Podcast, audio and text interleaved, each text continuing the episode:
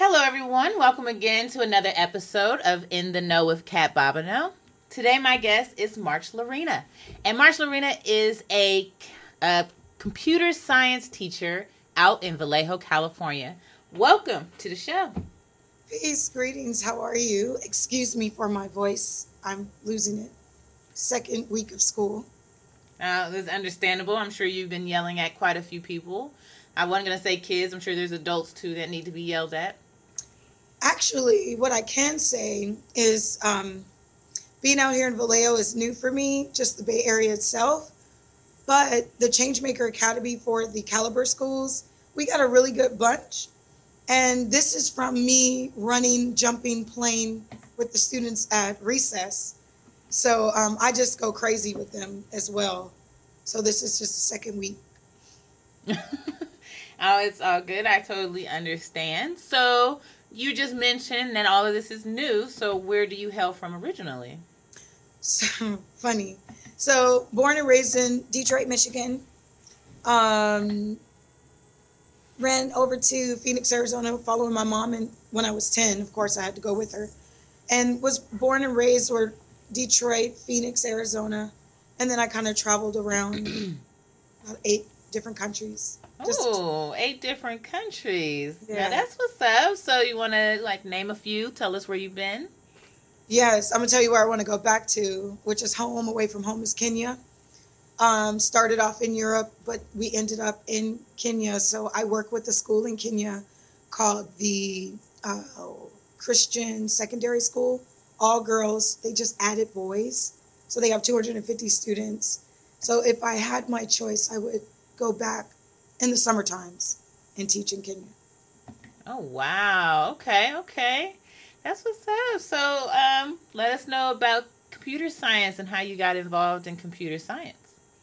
Yes, so um, I'll go way back when I was in junior college, and I had a, a professor that was really, really interested in. I was good at computers, but this was before coding was a buzzword, before it was something that we all had to do maybe just some people was into coding. Mm-hmm. And I guess my professor saw something in me that I really had an interest. And I passed up that opportunity um, 18 years ago. Oh. Yeah. And then years later, I was working with the Boys and Girls Club of Greater Washington. And I started with um, in the YMCA. And then I started working with the computer clubhouse program out of Boston. MIT. And all that time, I didn't know that I was learning coding. And um, now that I'm a coding teacher here in Vallejo, it makes more sense and it's easier for me to explain to the students in a everyday kind of way, fashion. Okay, okay. So um, you took us far back, but you want to take us a little bit further and let us know exactly what it is about computers that, you know, got you into them in the first place? A, I love to tinker. Um, I like to take things apart, put them together. But what's most important about the computer and the way that I teach to the students is most of our lives are controlled by machines. Mm. Um, in some way, shape, or form, we are natural programmers. Um, I call my students junior code switchers. So they understand that we're code switching. And then they'll say, Oh, Miss MarchLa'rina, what is code switching?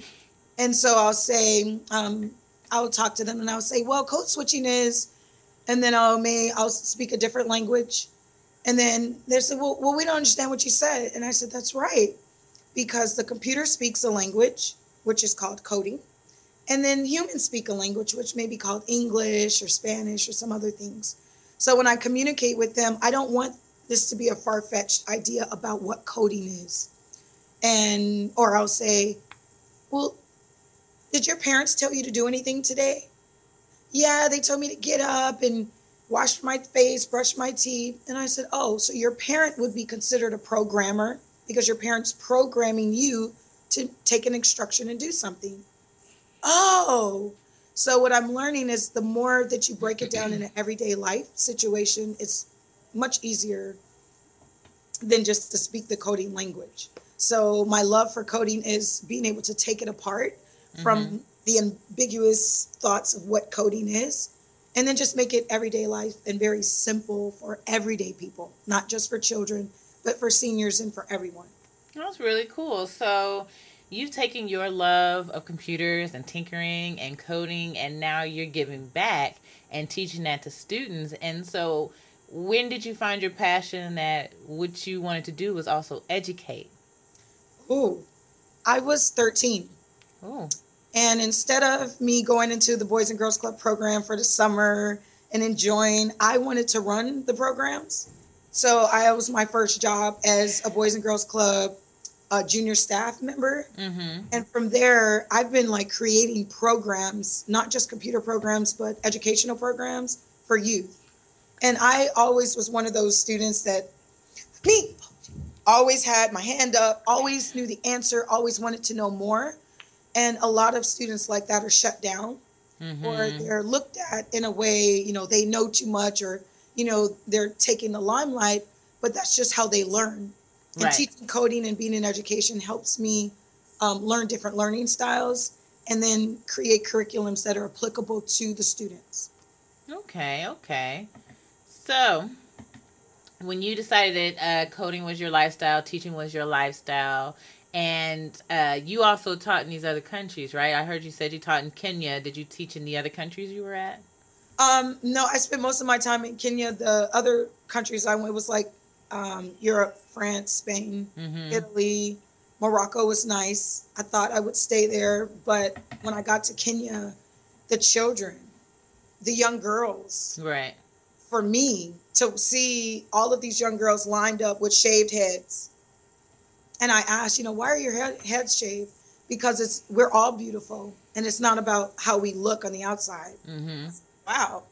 And so the girls, it started out as a girls' school, and so I kind of helped them.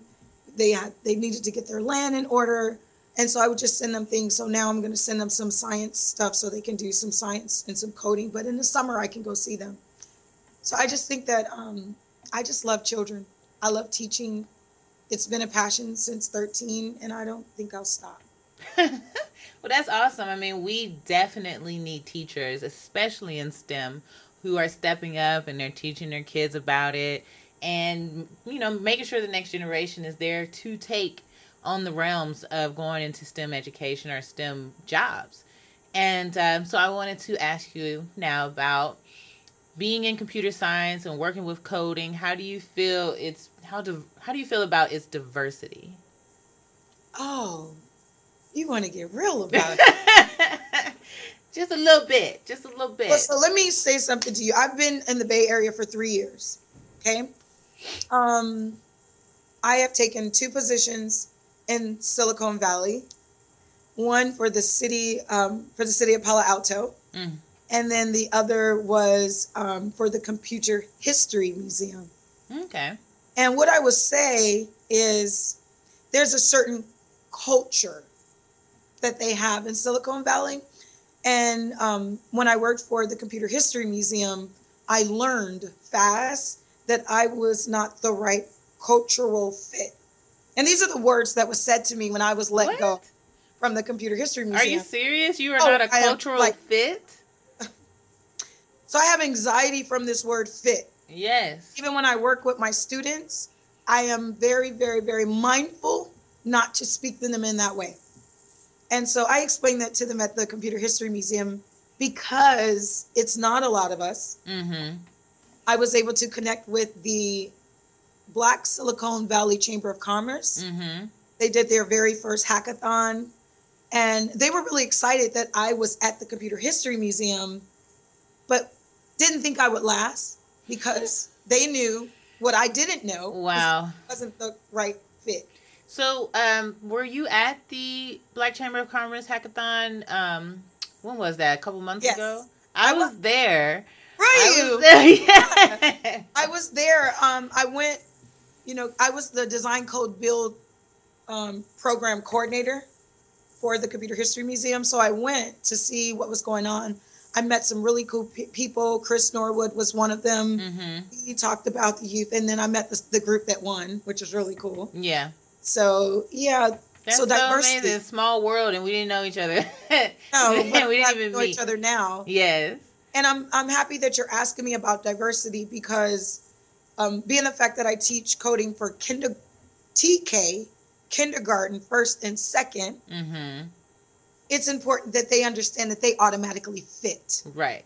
and they automatically know that they are programmers already. So when they are older and they're going to jobs, they're not taken aback when they're not the right fit for the culture. And being the fact that Silicon Valley is just right there, and we're Mhm. here in Vallejo, um, Cham- um, Caliber Schools, the Changemaker Academy is the only school in Vallejo that actually teach coding. And that's the problem because we're right here. Right. I mean, we, we're a stone throws away, you know. You would think Mm-hmm. all the tech companies would love to come into these communities that um, don't have the access that they need and make it available. Right. Which is a shout out. I feel it. It's a shout out to Silicon Valley. Hey, What she's saying is we need you. you to come into these communities and help teach our kids about coding and you can hire from the Bay Area because we're right here. We from are- the Bay Area, but most importantly, from the communities in Mhm. which you are putting these programs in. Mhm. Because if the students see the teachers or you know the community workers that are already in their community and they're teaching them and they know a different language which is coding they're going to love it but you can't expect to come for silicon valley and tell us what to do Mhm. and tell us we need it and expect for us to receive it Right. I, Yeah. I totally understand. I, I get what you're saying, and I'm I'm I'm actually a little stuck on what you said about being a cultural fit. Like, I don't I don't I don't get that. That doesn't make any sense, and that's that's the problem that I'm fighting now, which is why I do this show because I don't know how many times adults and children have said I don't look like a biologist. You know, well, what does a biologist look like? What does a computer scientist looks like? What what does a coder look like? There is no definition right of any of those things. and this is exactly why when i teach or even when the parents when they well, what is coding and i give them the same example i said hey you have you have a device right you have to put a code in there it's password okay you just program this device to accept an instruction. Right. that's it. Yeah. So the world has you thinking that it's something that's huge that we can't comprehend. We've been code switching from the beginning. This is what we do. And that's a really good that's a really good analogy and a really good explanation. I mean, I I feel the same way when I talk about science and I talk about working with animals and being outside and it's just like, oh, I can't do it or I don't understand biology and I'm like or I don't understand chemistry. And I say, "Okay, well, do you like eggs?" Yeah. Okay, well what you just did when you cracked the egg in a skillet, you used fire, which is a catalyst, and you changed it from one entity to another. Bam, you did chemistry. It's right there is everything we do every day. And you see how simple you explain that Mm-hmm. now if we were all in that fashion and had that confidence to explain things in that way we as adults as well as our children we would walk around knowing that we are who we are and that is it's like second nature so when i talk to them and i teach them the way we talk and i talk to them the same way to let them know that this is this is what we do Mm-hmm. so they just need more of us to reflect the students that we're teaching Right. We need more people, more diverse people, Mhm. um, you know, coming out and sharing their expertise and saying what we're doing. This is why we do it, which is why I'm thanking you personally for being on the show to share your experience and You- talk about I it. appreciate it. Yeah, and so um let's change the subject a little bit and let's talk about what you do outside of STEM. So like what are your hobbies? What are things that you enjoy doing? So I knew you were going to ask me this question. And so I told you I've been here three years. Two and a half of the years I was just on a complete fast. I didn't go out, I didn't hang out. I did volunteer a lot with the homeless community, but um, I like to exercise. So I leave work and work out a lot. mhm. But honestly, I just, I'm always in my head about creative ways of what we could do to enhance and um, evolve our children on different levels. And ultimately, I would love to prefab and flip shipping containers Okay. into homes for Oh, okay. people who need it. Mm-hmm. And um, my goal is to have the shipping containers in those communities that do not have access because they could be hub techs. That inside of them could be all of the technology that they need for maker spaces Mm-hmm. and they're containers. So it's not like you could break in them and get into them. So I Mhm. put them in the roughest communities if it's such a thing and put them in those communities and make sure that they have access. So ultimately, that's what I would love to do. So I'm like on the ladder to that. Okay, I can I totally understand that, but you are in the Bay Area, you are in California, so I, you know, my suggestions get out and hike at least. You got still exercise. You can go. I do like. Lake Merritt. I do walk Lake Merritt. That is not hiking. Oh, uh, look, That lake. is walking the lake. I, I'm. So a, are I'm you inviting you, me on a hike? Yeah, yeah. I'm gonna need you to go to the redwoods. I mean, they right here in Oakland and Hayward and San Francisco. Go actually into the woods and you know see do a bit of.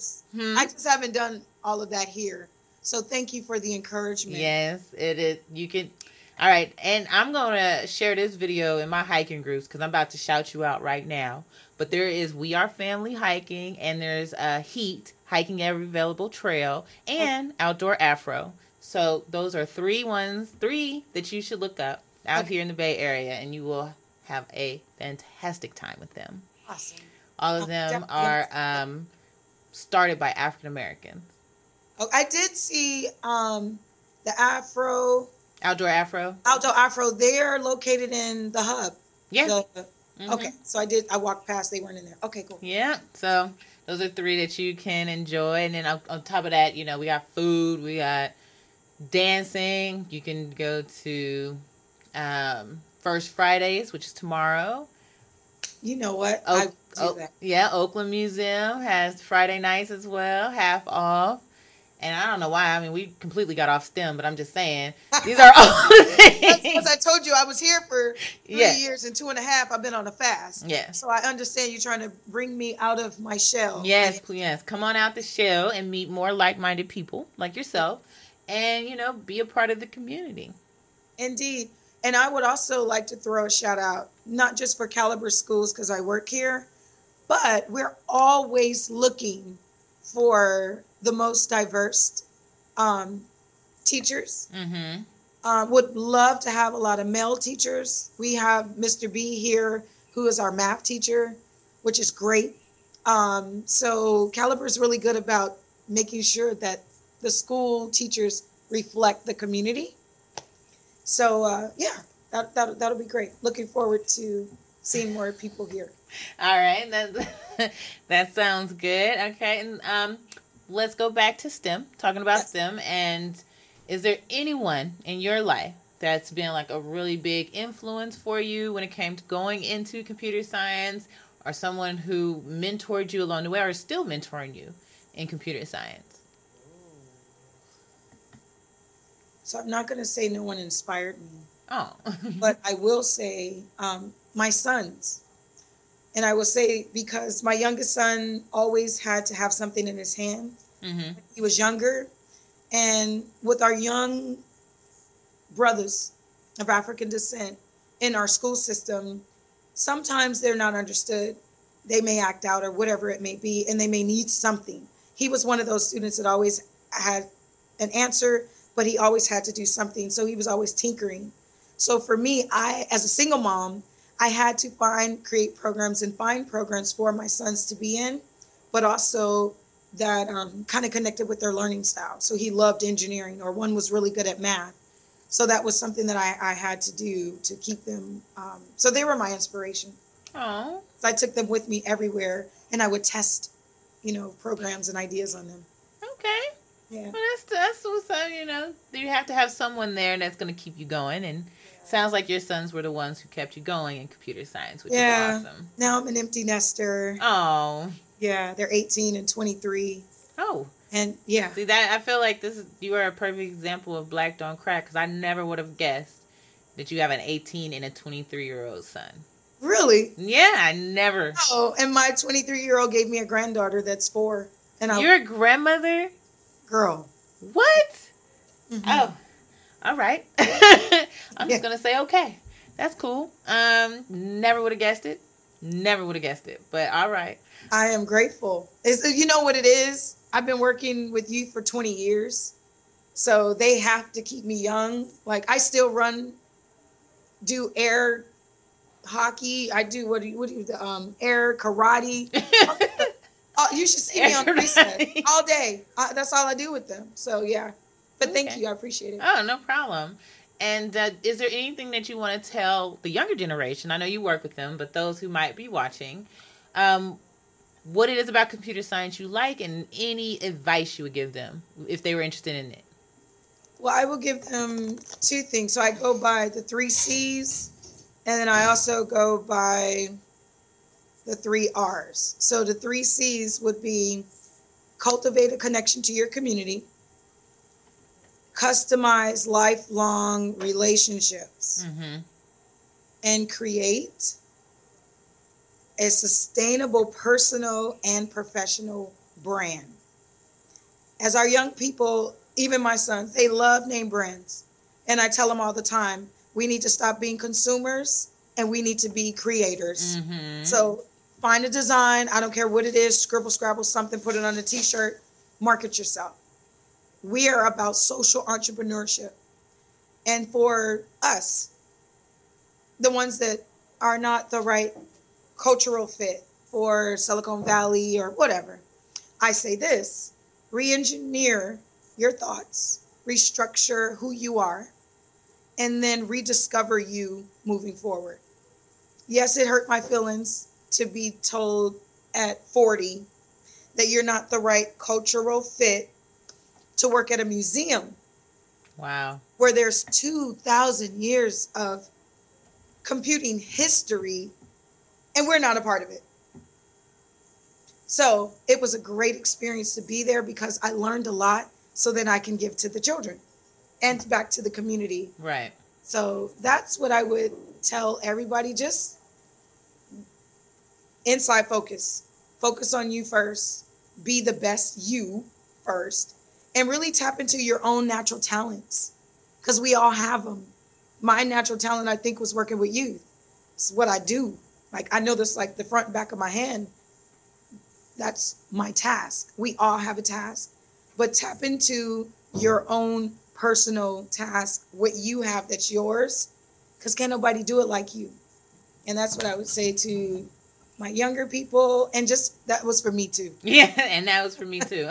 I, t- I ingested it. It was right in here.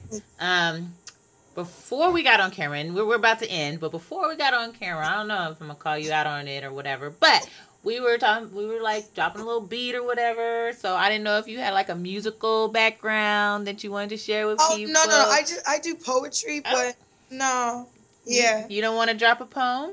That could be your outro for our show today. Oh, I can't wait to meet you in person.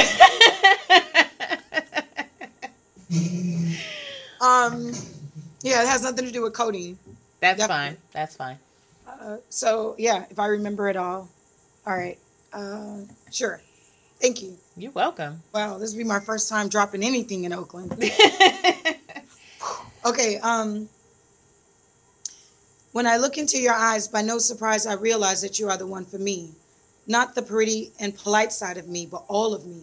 The morning breath and the week before I renew myself, me. Because when I look into your eyes, by no surprise, I realize that you are the one for me, or are you? Brother, allow me to bless thee with a prescription for your sudden addiction to Queen. You must have heard my signature piece and deemed yourself the mnemonic narrator and the reason that I can't breathe, but not in tune with what I really need is for you to step inside of me so you can see what I see the future of a noble king and queen. Because when I look into your eyes, by no surprise, I realize that you are the one for me, or are you? See, brother, I need you into me like a baby to my womb. I need you to fall deep so fast, but allow queen to catch you. I need your first thought to be God, but your next to be me. I need to explore the divine essence of thee, but not just physically, mentally true. I need you to step inside my kingdom and have mind sex with. I need to have mind sex with you. And as we struggle with our higher and lower selves suspended in time with Kama Sutra binds, I've transitioned from a wisdom to queen, 360 degree stings of divine truth, Peace. I'm striving to build with you on the future of our youth.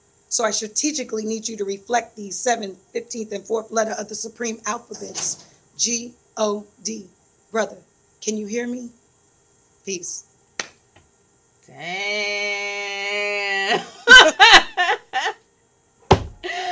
yes, that so was awesome. I needed you to know that. So I- I'm at school talking to a computer. yeah. Do that. It's a lot different than being in front of a lot of people. Um, I'm gonna go ahead and say I'm I'm snapping on it. That was awesome. Blessings. Thank you. Thank you, and I want to say thank you so much for being on the show today. I really, really appreciate it. Like you said, I can't wait to meet you in person. We're here in the Bay Area, so you know, come out with us anytime. Indeed. And uh, Look- looking forward for the next hike. So I'm, I'm on it. Whenever it is, you, I'm on it. You say that it's Saturday. It's Saturday. Oh, okay. That's fine. okay. I'm gonna Just send let me know to you. where. Yep, I'm gonna send it to you.